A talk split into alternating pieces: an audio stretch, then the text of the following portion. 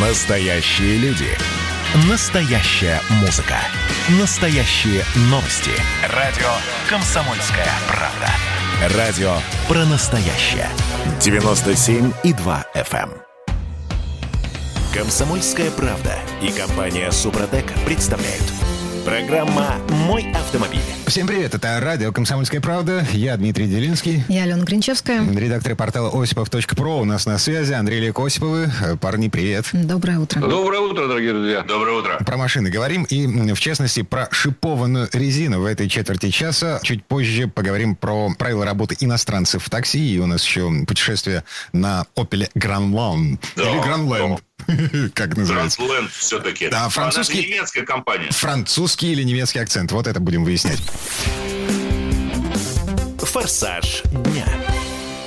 Значит, в России снова активизировались разговоры по поводу того, запрещать шипованную резину или не запрещать. В Госдуме а, в очередной раз а, эта тема всплыла, и я не знаю, что, что по этому поводу думать. Во имя чего вообще эта идея возникает с такой периодичностью? А, не знаю. Ну, конечно же, мотивация это всегда одна и та же, что шипованные покрышки наносят существенный вред нашей дорожной сети. Но в Германии Канады... запрещены шипованные. В Германии только в северной части Германии или в южной, в горной есть и ситуации, когда тебе действительно когда... нужны шипованные покрышки. Да. В большинстве других случаев они тебе не нужны. А там для горной части ты обязан э, вешать цепи. Для нашей страны необъятной, так сказать, с разными климатическими зонами это решение, ну, мягко говоря, странное. Да, и потом это... в каком-нибудь Салехарде, простите, полгода из года эти дороги покрыты снегом и льдом. Как их можно разрушить, если у них есть естественная защита сверху? А еще очень удобно ехать по трассе Колыма без шипов. О-о-о. В общем, конечно, это какая-то ерунда, честно сказать. Даже тут комментировать не хочется, потому что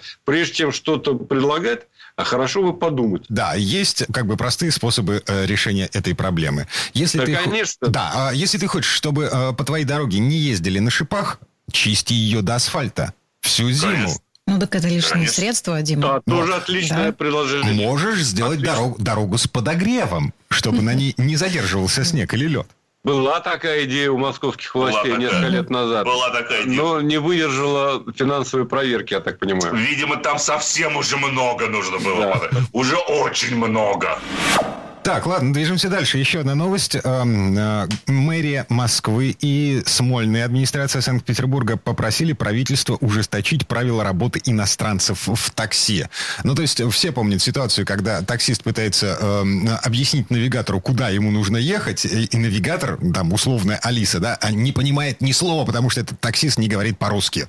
Но это проблема Алисы. Почему она до сих пор не выучила киргизский? На самом деле, не только в этой плоскости, что навигатор не понимает. По-разному ездят люди. Конечно, никакой, никакой проверки, проверки готовности, скажем так, профессиональной подготовки не существует, по сути дела, чтобы там кто ни говорил. Конечно. И это, конечно, вызывает определенные проблемы. А, ну, да, нужен контроль. Наверное, в том числе контроль, который позволит выяснить степень владения языком, и степень, конечно, в первую очередь профессиональной подготовки. Так а в чем ужесточение должен... правил работы будет заключаться? И, иностранцев будут э, прижимать к ногтю, не, не допускать. Сейчас их больше пятьдесят процентов. Э, и в Москве, и в Петербурге. Да, половина ну, да, всех таксистов ведь... – это иностранцы. Да. да, но ведь понимаете, что нет хорошей жизни. Конечно. Э, то есть... То, что э, забирает себе агрегатор, скажем, это достаточно много. И не каждый э, человек, уроженец этого города, согласится э, на такие деньги. Дело в том, что сейчас в Госдуме обсуждается закон о такси. Согласно этому закону на такси, там внесена норма, которая позволяет работать таксистам лицам, выбравшим специальный налоговый режим. То есть, так называемым самозанятым. В то время как сейчас в действующем законодательстве нельзя использовать самозанятых для перевозок в такси без э, э, создания индивидуального индивидуального предпринимателя. У нас есть норма самозанятых, есть индивидуальный предприниматель, есть там уже различные, так сказать, юридические лица. А, интересна на это реакция тех же самых агрегаторов, которые сказали, что они поддерживают эту норму, которая позволит самозанятым работать в такси, и они считают, что это нововведение позволит значительно обелить сферу таксомоторных перевозок. Но так, в частности, говорят представители Яндекс.Такси. Но, с другой стороны, именно а, вот эта норма самозанятых и позволяла и позволяет до сих пор фактически э, людям без российского водительского удостоверения устраиваться э, и работать в такси. Конечно же, мы говорим о повышенной аварийности, э, но вот тут Сама, сам корень-то проблемы заключается в чем? Почему там москвичи не идут работать в Москве ну в такси, да, или почему э, петербуржцы не идут работать в Питер в такси? Потому что чрезвычайно низкие зарплаты. Тут надо в очередной раз бороться, собственно говоря, с основной причиной, а не с ее следствием. А причина заключается в том, что в нашей стране не работает федеральное антимонопольное законодательство. В том, что рынок такси у нас не конкурентоспособен и абсолютно монополизирован. Понятно? Да, антимонопольную службу на прошлой неделе возглавил э, выходец из петербургской администрации. Так, э, в этой части программы, э, это мы движемся дальше, мы трогаем машину руками. Тест-драйв. Обещанный Opel Grand Land или Grand Land, э, э, как с немецким акцентом это будет звучать? Ну, по-немецки, акцент, по-немецки наверное, Grand, Grand Land X. У них же ланд, а не лэнд. Да, а, лэнд это английское. В общем, я до сих пор не понимаю, француз это или немец. И так, и так. На самом деле. Это европеец. Наверное, важнее, важнее будет отметить это. Но выпускается в Германии. Выпускается он в Германии на заводе Opel под Рюссельсхаймом. Но выпускается, но построен он уже на а, модульной французской платформе си эм эф. Это действительно так. Это первая модель, фактически, которая вот, представляет собой эдакий гибрид французского и немецкого. А это Peugeot три тысячи восемь, фактически. Но это не совсем Peugeot три тысячи восемь, потому что подвеска у него настроена совсем по-другому. Ее настраивали немецкие инженеры. И вот как раз-таки очень многие элементы подвески там именно немецкие. Это чувствуется, потому что машина жестче, чем многие из французов. И вот еще, если проводить э, такие параллели, или, точнее сказать, разницу между французами и немцами, здесь более немецкие, более жесткие сиденья. У французов сиденья всегда традиционно помягче. Можно лишь слегка посетовать на то, что у Grand Land X все-таки немножечко такой устаревший, на мой взгляд, интерьер с аналоговыми приборами, с, да, с сенсорным, собственно говоря, монитором, но графика там могла бы быть явно и получше. Как и, в общем-то, интерфейс управления всем устройством внутри могут быть получше, потому что вот в этом сказывается французость. А как эта машина ездит? Вы катались на ней по Подмосковью? Да, более того, мы доехали до Тверской области. В общем, и вот по этой целине, по лесной, по отсутствию дорог вы катались на Конечно. фактическом французе. Это да, кроссовер, да, сначала, напомню. Сначала туда нужно доехать, а как только из Московской области въезжаешь в Тверскую, ты сразу чувствуешь разницу. Вот вроде был нормальный, хороший асфальт с разметочкой, а тут бабах, сначала асфальт немножко похуже, а при подъезде к городу Калязин. Это уже такая фронтовая дорожка с огромным количеством заплаток. И как себя на ней а... чувствует Opel Grand Land X? Хорошо. Он хорошо отрабатывает неровности. Жестковат, ну хорошо. Жестковат, но в принципе он до, до, один раз там иногда до пробоев доходит, когда прям совсем ну, приземляемся, что называется. И что тут немаловажно заметить, поскольку я ездил с семьей, с ребенком, они ехали сзади, сзади немножко все-таки трясет. И вот тут, наверное, сказывается отсутствие полного привода, как бы это парадоксально ни звучало. Корма-то легкая, и поэтому на переднем сиденье, на водительском месте ты особо не ощущаешь. Ну, едет машина, едет, подправляешь так траектории, и нормально, в общем-то, подвеска работает. Сзади трясет больше. Вот это прямо ощущается. Но в целом впечатление от машины приятное, потому что, да, там один-единственный мотор, один и шесть турбо, сто пятьдесят лошадиных сил. Коробка передач одна-единственная, автоматическая, шестиступенчатая. Но машина достаточно динамична. До разгон до сотни занимает девять с половиной секунд, и нехватку мощности начинаешь ощущать только при интенсивных ускорениях где-то со ста десяти до вот ста сорока километров в час. Ну, допустим, на обгонах, когда мы выходим. Зато расход топлива реальный. Тут можно говорить о смешанном цикле, а не о трассовом, потому что было сто семьдесят километров в один конец. А, так вот, у меня компьютер показал семь целых четыре десятых литра на сотню. No. Это очень плохой показатель для бензинового мотора. И второе, что смущает в Grand Land'е, скажу честно, это цена. Так. Это семейный автомобиль. Он хорошо укомплектован, с хорошим качеством отделочных материалов, с большим багажником даже. Он функционален. Но, простите, топ-версия стоит почти по три миллиона. два тысячи девятьсот девяносто, по-моему. А базовая версия? Вы не ошиблись? Не, не миллион девятьсот девяносто? Я сейчас вот просто ради даже интереса могу залезть на сайт Opel и посмотреть. Вот прямо сейчас, когда мы с вами разговариваем, я сейчас загружаю сайт, и мне кажется, что это именно та цена, которую я, собственно говоря, видел. Вот прайс-лист, вот сейчас открою прайс-лист Grand Land X, сильвупле. И видим, что базовая цена автомобиля составляет два миллиона шестьдесят девять тысяч рублей, ну, вот а комплектация Космо, который я ездил без дополнительных опций, это два миллиона четыреста девяносто девять тысяч. Ну, вот все-таки не да, три. Смотрю, на, а, смотрю на Peugeot три тысячи восемь. Значит, от один миллион семьсот девятнадцать тысяч рублей. Я не понимаю, нахрена мне шильдик Opel за сколько? За триста тысяч получается? Нет, здесь, во-первых, комплектация побогаче. Побогаче. Тут, нужно, тут нужно сравнивать всегда комплектацию. Opel в его сейчас модели, там даже комплектация Enjoy начальная, она очень большая. То есть туда входит уже огромное количество вещей. Ну, допустим, регулировка рулевой колонки по вылету, не только по высоте, да. Туда кондиционер уже входит, да. Обогревы всякие у любого стекла, так называемый пакет Winter Option, он уже входит в базу. Обогревы сидений. Кроме того, система движения по разным типам покрытия. Да. Круиз-контроль, ограничение скорости. Все это уже есть базовые комплектации. Да, и кроме того, как ни странно, чувствуется, что все-таки это немецкий автомобиль. Да. В большей вот, степени. Вот это, наверное, самый важный аспект. Несмотря на французскую тележку, ты ощущаешь, что эта машина все-таки немецкая. Она хорошо держит дорогу даже на высоких скоростях и на неровных покрытиях. А вот это свойственно больше немцам, нежели французам. Так, многоточие поставим на этом месте. Вы продолжаете кататься на Opel Grand Land X. Все-таки с французским акцентом. Нет, мы его вернули, но, может быть, мы вернемся к этой машине. Потому что сейчас выходит обновление, оно в следующем году, может быть, появится. Он другой, да, просто да, даже платформа даже, изменилась. Да, и платформа, причем у него другая. Поэтому, может быть, мы еще об этой машине расскажем, но уже чуть позже. Ага. Андрей Осипов, редактор портала Осипов.про, были у нас на связи. Парни, спасибо, хорошего дня. Спасибо. Всего доброго, дорогие друзья. Спасибо, берегите себя. Ну, в следующей части программы к нам присоединится автомеханик, ведущий программы «Утилизатор» на телеканале Че Юрий Сидоренко. Будем говорить о том, что делать, чтобы стекла в машине не покрывались наледью. Да, еще впереди у нас розыгрыш очередного приза от компании «Супротек». Программа «Мой автомобиль». А это мы вернулись в студию радио «Комсомольская правда». Я Дмитрий Делинский. Я Алена Гринчевская. Юрий Сидоренко, автомеханик, ведущий программу «Утилизатор» на телеканале Че. Вместе с нами. Юр, привет. Доброе утро. Доброе утро всем. А, я не знаю, поздравлять с этим, не поздравлять. А, ну, так или иначе, за окном у нас уже, в общем-то, фактически зима. А, снег еще толком не выпал. А, Но по ночам уже холодно, кстати. Да, все уже подмерзает, чертовой матери. И а, началось, снова началось, а, началась вот эта эпопея, когда мы, выходя к машине, а, стараемся выйти, ну, на пять на десять минут пораньше, для того, чтобы отодрать лед со стекол. Как, как с этим бороться, давайте поговорим. Форсаж дня. Ну что, Юр, ты уже начал счищать иней со стекла? Ну, э, я лично пока еще нет, но уже с этим столкнулся. То есть, как бы, это первое вообще обозначение зимы, когда я с утра выхожу и вижу, что кто-то уже чистит. Но э, в данном случае снег и лед снаружи, мы имеем в виду, я буду говорить про снег и лед изнутри. Ну, как бы, наледь, скорее, точнее.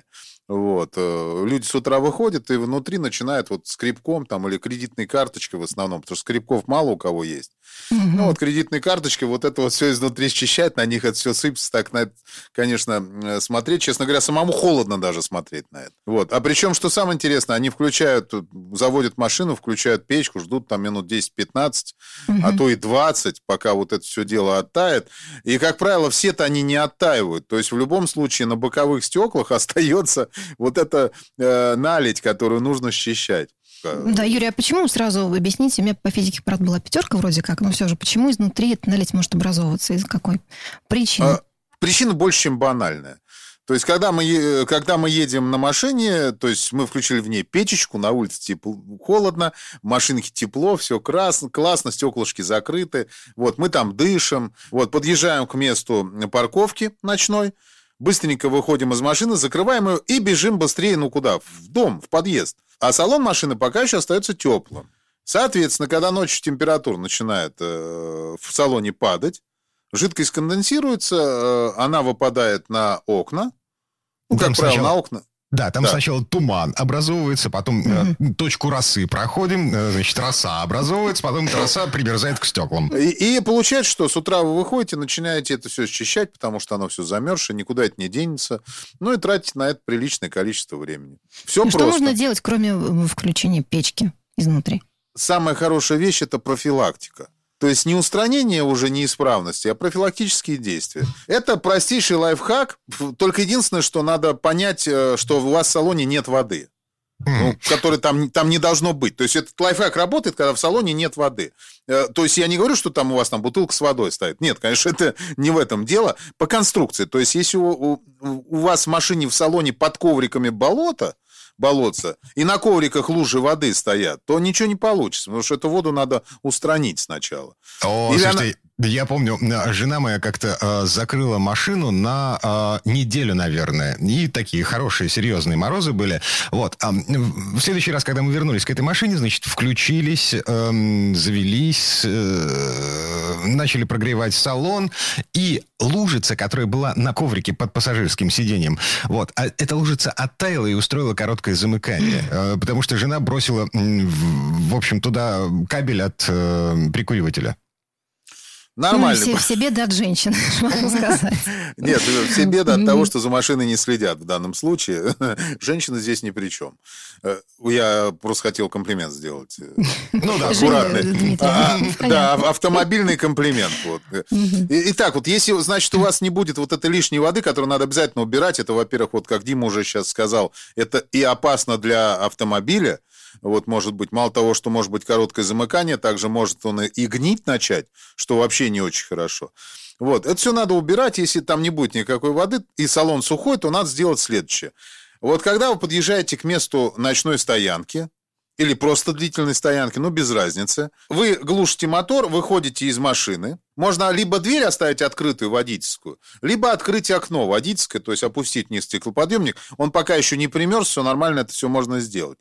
Обязательно могу сказать, сразу же забирайте с собой все ценные вещи, вы обходите машину кругом и открываете по диагонали заднюю дверь, вот к этой открытой. Угу. И... левая водительская, правая пассажирская. Правая, ну не правая пассажирская, правая да. задняя, да, правая угу. задняя дверь.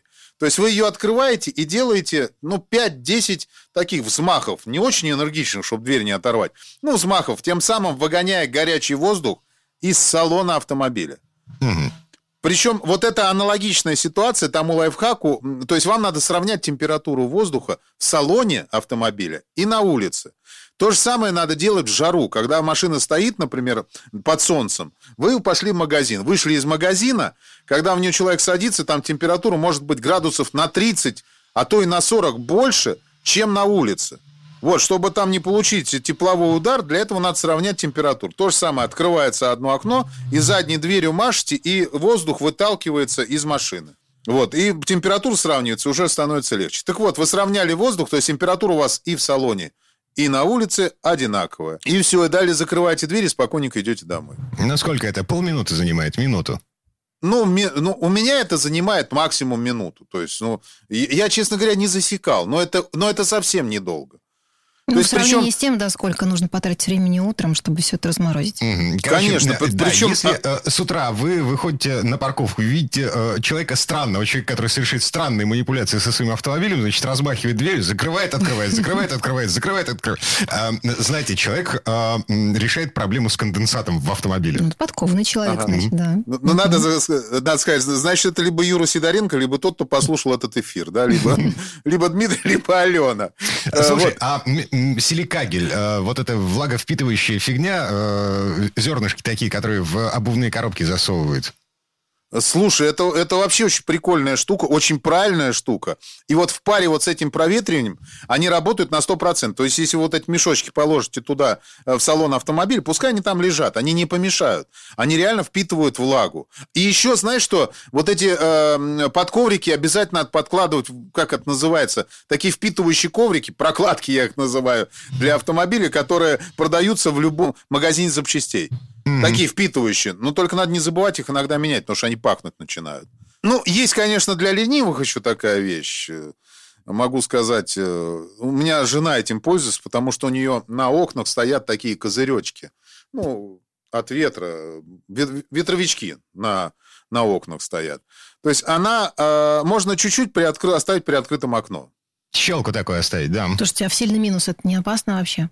Это вообще не опасно, Ален. Это больше, знаешь, для чего опасно? Опять же таки, любое приоткрытое окно, если его видно, оно желание вызывает у плохих людей залезть в машину. Вот только вот этим опасно. Эффект, конечно, меньше, чем если помахать дверью и проветрить салон. Но, могу вам сказать, процентов на на восемьдесят влага э, ну, ну, не, не сконденсируется на окнах. двадцать процентов все равно там останется. В принципе, вот, такая, вот такой тоже есть способ. Но я им не пользуюсь, потому что, ну, что-то беспокоит меня, что у меня машина стоит с открытым окном. Мне проще пять-десять раз в моем присутствии дверью помахать. Mm-hmm. Все. Понятно. Короче, проветриваем машину перед тем, как оставить ее на ночь в морозы. Ну, просто для того, чтобы не тратить потом время на счищение инея, наледи и изморози э, с внутренней стороны стекол. Размораживание. Угу. Так, теперь э, розыгрыш. Разыгрываем очередной приз от компании «Супротек». Конкурс моей мечты. Юра, что у нас на кону сегодня? У нас сегодня на кону долговременная промывка двигателя. Целых триста двадцать миллилитров от «Супротек». Это шикарная вещь, которая заливается э, до замены масла километров за сто пятьдесят. Мы заливаем за двести. Потом человек приезжает, сливаем масло, заливаем новое, и все прекрасно. Угу. Так, и формулировка вопроса. Э, слушай внимательно. Известно, что на автомобильных выставках компания «Супротек» выставляет обработанный триботехническими составами автомобиль, который целыми днями работает на холостых оборотах со снятым поддоном картера. То есть двигатель работает без масла. Таким образом, «Супротек» показывает, что после обработки трибосоставами э, вариант один. На автомобиле можно ездить без масла. Так. Вариант два. Снижается риск задиров при аварийной потере масла. Ага. Вариант три. Можно использовать более дешевые сорта моторного масла. Угу. И вариант четыре. Это просто трюк для привлечения внимания посетителей выставки. Угу. Так, тот вариант, который вы считаете правильным, присылайте к нам на редакционный WhatsApp или Viber восемь девятьсот шестьдесят семь двести ровно девяносто семь ноль два, восемь девятьсот шестьдесят семь двести ровно девяносто семь ноль два. Поскольку сегодня вторник, а приз у нас сегодня один, соответственно, победитель будет один. Давайте будем считать победителем того, кто пришлет вторым по счету правильный ответ. Ну и все подробности этого конкурса на сайте супротек точка ру. Спонсор программы ООО «НПТК Супротек». Ну что, все формальности соблюдены. Юр, спасибо, хорошего дня. Спасибо. Большое спасибо, всем прекрасной зимы. Юрий Сидоренко, автомеханик, ведущий программы «Утилизатор», был у нас на связи. А мы вернемся в эту студию буквально через пару минут. Ну а в следующей четверти часа у нас Федор Буцко. Будем говорить о том, насколько Подмосковье впереди Европы в технологиях автопилотирования машин. Ну, еще о том, как автомобилизация повлияла на результаты выборов президента США внезапно. Программа «Мой автомобиль». Когда градус эмоций в мире стремится к своему историческому максимуму. Когда каждый день эта война и мир в одном флаконе. Когда одной искры достаточно для пожара планетарного масштаба. В такое время нельзя оставаться спокойным и равнодушным. двадцать третьего ноября на радио «Комсомольская правда» стартует сезон высокого напряжения. Новости со скоростью телеграм-каналов. Эмоции на грани дозволенного. Гости с Олимпа и со дна. Только высокое напряжение спасет мир. Разряд. «Комсомольская правда» и компания «Супротек» представляют. Программа «Мой автомобиль». А это мы вернулись в студию радио «Комсомольская правда». Я Дмитрий Делинский. Я Алена Гринчевская. Федор Буцко у нас на связи. Федя, привет. Доброе утро. Доброе утро, друзья. В этой четверти часа давайте обсудим свежие автоновости. Ну вот на прошлой неделе буквально у нас запустили центральную кольцевую автодорогу, и там, среди прочего, кроме системы Free Flow, там еще анонсирована технология взаимодействия с транспортными средствами, внедрение этой самой технологии. И вот вопрос, это первый шаг внедрения автопилотов на дорогах общего пользования в нашей стране? И, собственно, что происходит с этим в просвещенной Европе? Мы впереди или отстаем? Как тебе такое, Илон Маск? Итак, Федя, вот эта технология взаимодействия с транспортными средствами, это что такое? Ну, это перспективная технология будущего, когда все автомобили будут оборудованы высокоскоростным интернетом и смогут в пути обмениваться данным, данными в автоматическом режиме. Допустим, о скорости потока, о каких-то опасностях, которые камеры и радары, лидары автомобиля замечают, отсылают в эту общую базу.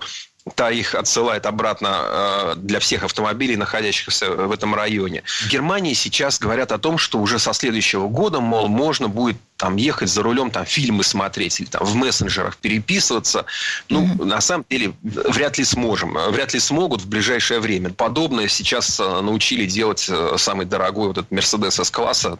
Он по этой парковке, ну, по двум этажам парковки может сам ездить. Ну, знаешь, по-моему, это не, не великое достижение. То есть, все ждали от того, что этот новый Мерседес со стереокамерами, с быстрым интернетом, с производительным компьютером.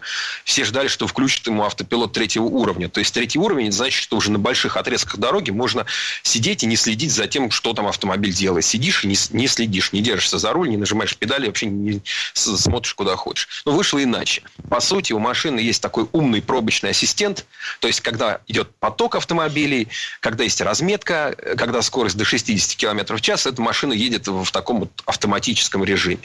И то, пока его до конца не вклю... ну, вот официально еще не включили, он уже есть в автомобилях, но активируют его только во втором полугодии, полугодии две тысячи двадцать первого года и только в Германии.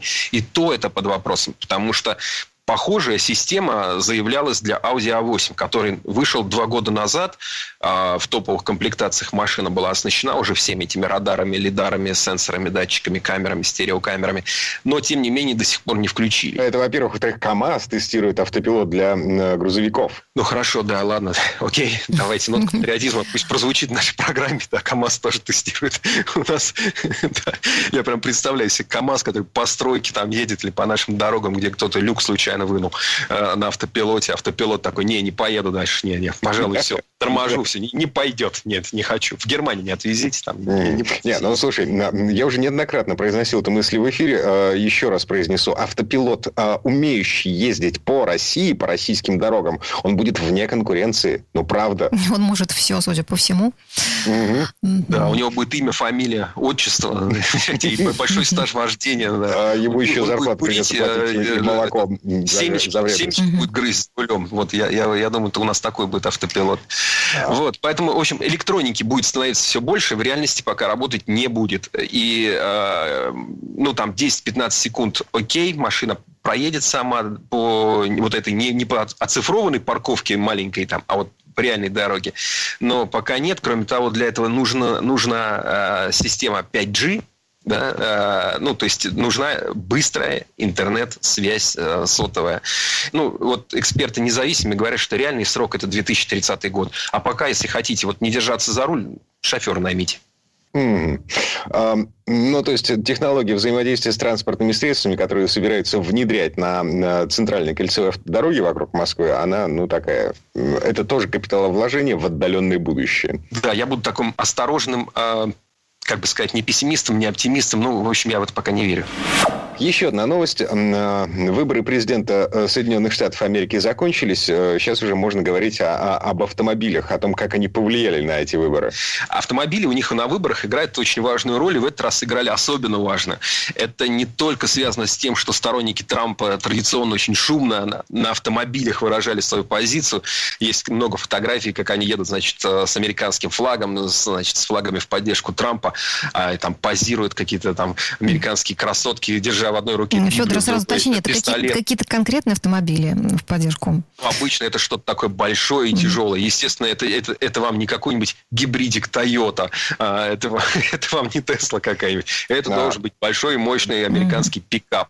Понятно. Вот. То есть, э, ста- сторонники Трампа, э, ну, а да, сторонники демократов, сторонники демократической партии, это борцы за экологию э, со всеми вытекающими отсюда последствиями. Э, сторонники Трампа fuck the fuel economy. Mm-hmm. Ну, это условно, но примерно, да, примерно в эту степь. Были интересные случаи, ну, скажем, за Байдена э, э, ездили, агитировали большие автобусы, вот украшенные эти его лицом, там, с над- надписями разными.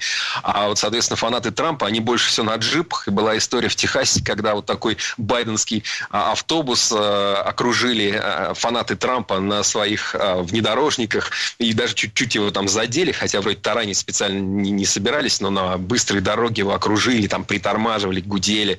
Вот. Но это, это отдельная история. А я хотел рассказать о том, что э, выяснилось, что в этот раз в Штатах позакрывалось очень большое количество избирательных участков. двадцать одна тысяча на страну. Это не так-то мало. Каждый пятый был закрыт в этот раз. Ну, там, пандемия и все прочее. Соответственно, э, получилось, что люди, у которых нет автомобиля, они зачастую просто не могли добраться до избирательного участка. У них была альтернативная возможность проголосовать по почте. В итоге выяснилось, что если у тебя машины нет, то процент неголосовавших составил там более шестьдесят процентов. О, а если машина есть, то там типа сорок.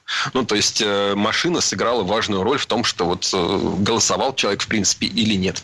Вот, а в Европе другая ситуация. Там наоборот, там все близко в городах, все хорошо. Это я к следующей новости уже перехожу. Там э, история в том, что в принципе Евро- Европа тотально меняет концепцию городского устройства. Сейчас э, до сих пор действует такой послевоенный вариант э, вот этой организации мегаполиса, который подразумевал, что в центре работают и ходят по магазинам, а живут в других районах. И каждый день ездят. То есть э, ездят сначала из там, каких-то отдаленных районах в центр на работу за покупками, потом обратно. Это всем надоедало, потому что вот все время вот этот поток, утром они тащатся сюда, потом обратно. В общем, всем это не, не нравилось. Но ситуация поменялась быстрее, чем вообще предполагалось. Вот эти всемогущие огромные торговые центры, они были такими вот главными столпами, вот куда все приходили посмотреть, купить и так далее. Они стремительно теряют популярность.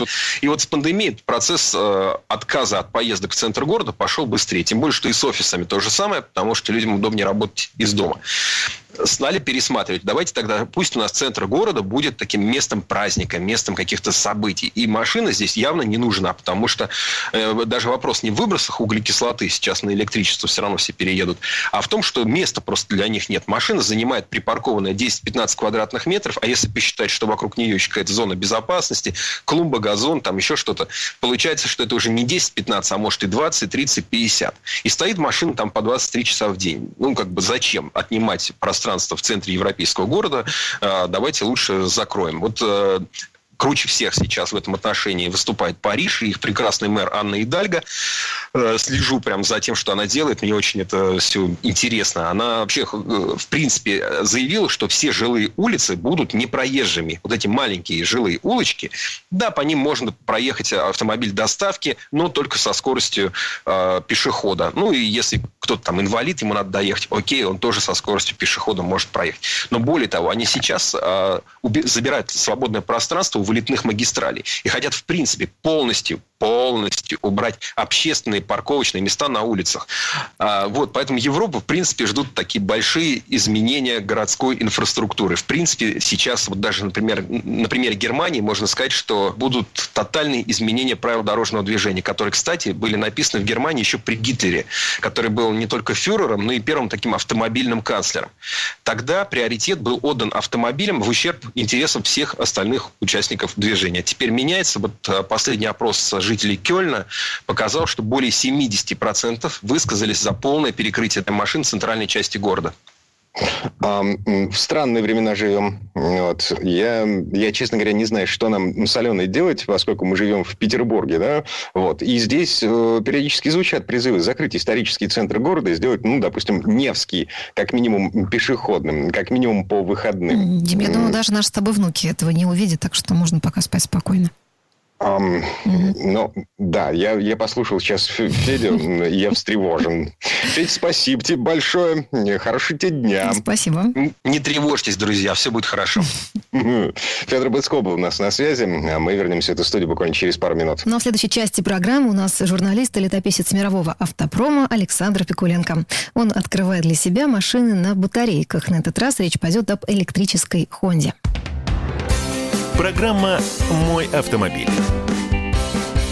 Андрей Норкин возвращается на радио «Комсомольская правда». Каждый вторник с шести до восьми вечера он будет подводить итоги дня и, конечно, общаться со слушателями. Только Норкин может рассказать простыми словами о самом сложном. Слушайте по вторникам в шесть вечера по московскому времени. Недопустимо чиновникам разговаривать с людьми подобным образом. Недопустимо не обращать внимания на человеческие проблемы. «Комсомольская правда» и компания «Супротек» представляют. Программа «Мой автомобиль». А это мы вернулись в студию радио «Комсомольская правда». Я Дмитрий Делинский. Я Алена Гринчевская. В этой четверти часа у нас немного нетрадиционная история от Александра Пикуленко. На этот раз речь пойдет об электромобиле Honda E. Ну, хотя, по мнению многих экспертов, такая кавайная машина – это скорее дань моде. У японцев получился не самый убедительный вариант электромобиля. Но слово Сан Санычу. Предыстория. Безусловно, электромобиль становится все более популярным. А почему бы и нет? Он позволяет вам путешествовать в тишине и радоваться тому, что вы не вредите ни природе, ни окружающим. За электромобиль не нужно платить транспортный налог, не нужно думать о том, сколько стоит час парковки в центре, да и пошлин на них отменили. Ну а поскольку дальность пробега нынешних электромобилей уже устраивает многих, инфраструктура становится все обширней, тут и приходит в голову мысли, что альтернатива машинам с ДВС не так уж и плоха. Появившись около десять лет тому назад, современные электромобили представляли собой компактные модели с запасом хода в сто километров и ценой в половину дороже обычного автомобиля такого же класса. А сегодня предложение увеличилось в несколько раз. Да и разрыв в цене стремительно сокращается. Вот и появилось в этом году множество дебютантов. Одним из них стал очень неординарный электромобиль Honda E.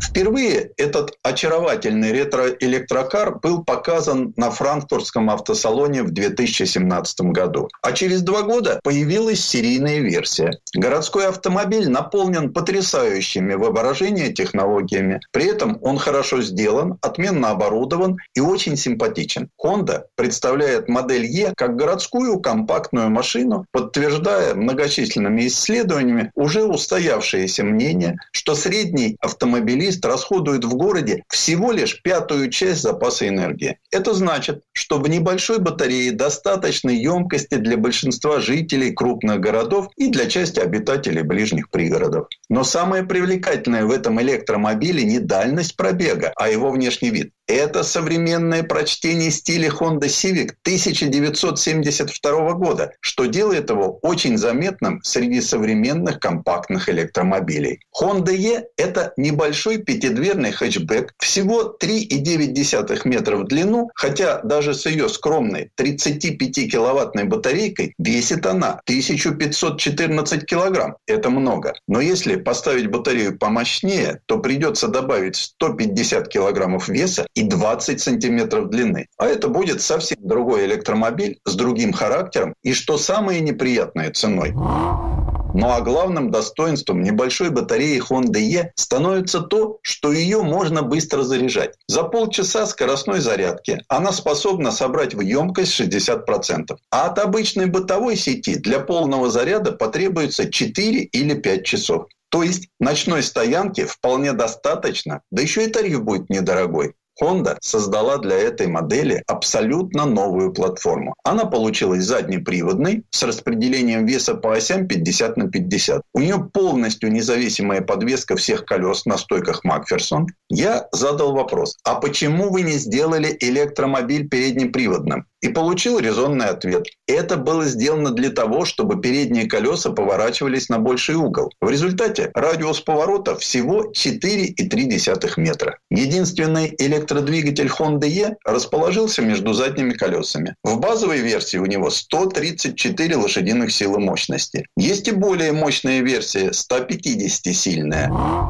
Разгон до сто километров в час занимает девять секунд. Едет электромобиль очень плавно. При этом водитель чаще всего пользуется только одной педалью на все ездовые случаи жизни. В Honda E достаточно педали газа и для ускорения, и для торможения, и для полной остановки. На тормоз нажимаешь всего два раза, когда запускаешь машину и когда останавливаешься на стоянке. Для того, чтобы перейти в режим автоматического рекуперативного торможения, достаточно нажать кнопку активации системы. Она расположена между сиденьями, и на ней нарисован башмак. Литий-ионный аккумулятор Honda E позволяет, правда, по мнению производителя, проехать двести двадцать километров. И уже в первой поездке становится ясно, что этот пробег в городе вполне реален. На автомагистрали, где практически нет возможности сэкономить или рекуперировать электроэнергию, на одной зарядке можно проехать полторы сотни, не больше. Honda E даже внешне выглядит очень небольшой машиной. Она короткая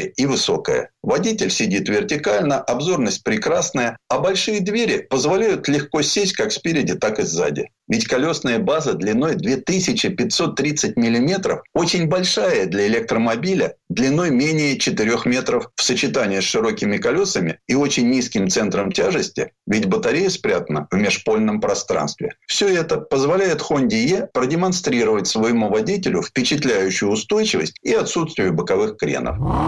Места на заднем сиденье достаточно для двоих, но лучше, если это будут дети. Багажник небольшой, да еще у него высокий пол, ведь именно под ним и расположился электромотор. А вот водителю комфортно. Прямо перед ним широко раскинулась приборная панель, состоящая из пяти экранов. Основной, девятидюймовый, находится прямо перед водителем. На нем высвечивается масса информации, из которой реально важны, да и нужны две основных – скорость и дальность. Правее от него еще два двенадцатидюймовых экрана. На них выводятся разнообразные приложения и навигация. То есть все, что есть в смартфоне, все на этом экране. Даже фотографию любимого животного можно повесить на один из них. Но и это еще не все. По углам расположено два шестидюймовых экрана. На них постоянно идет изображение с наружных камер, которые прекрасно заменили большие лопухи обычных зеркал заднего вида. К этому добавлено несколько привычных кнопок и переключателей. Часть на самой панели, они ответственны за климат-контроль,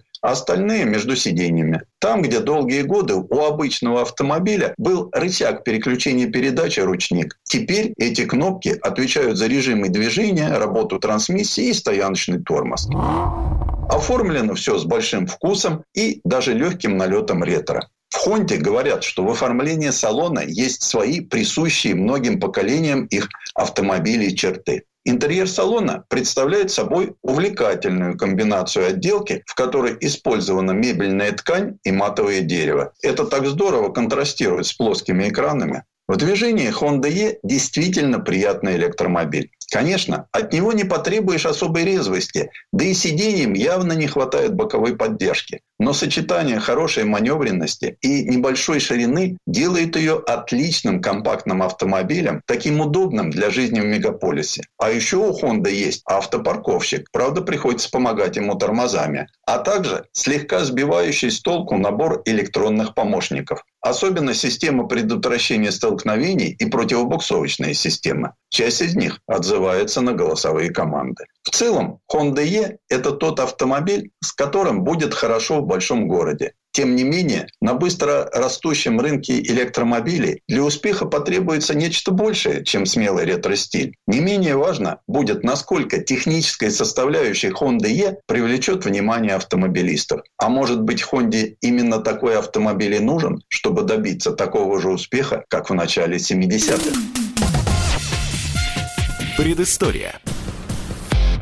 Александр, спасибо. Это был Александр Пикуленко, летописец мировой автомобильной индустрии. А у нас на этом все на сегодня. Алена Гринчевская. Дмитрий Делинский. Берегите себя. Программа «Мой автомобиль».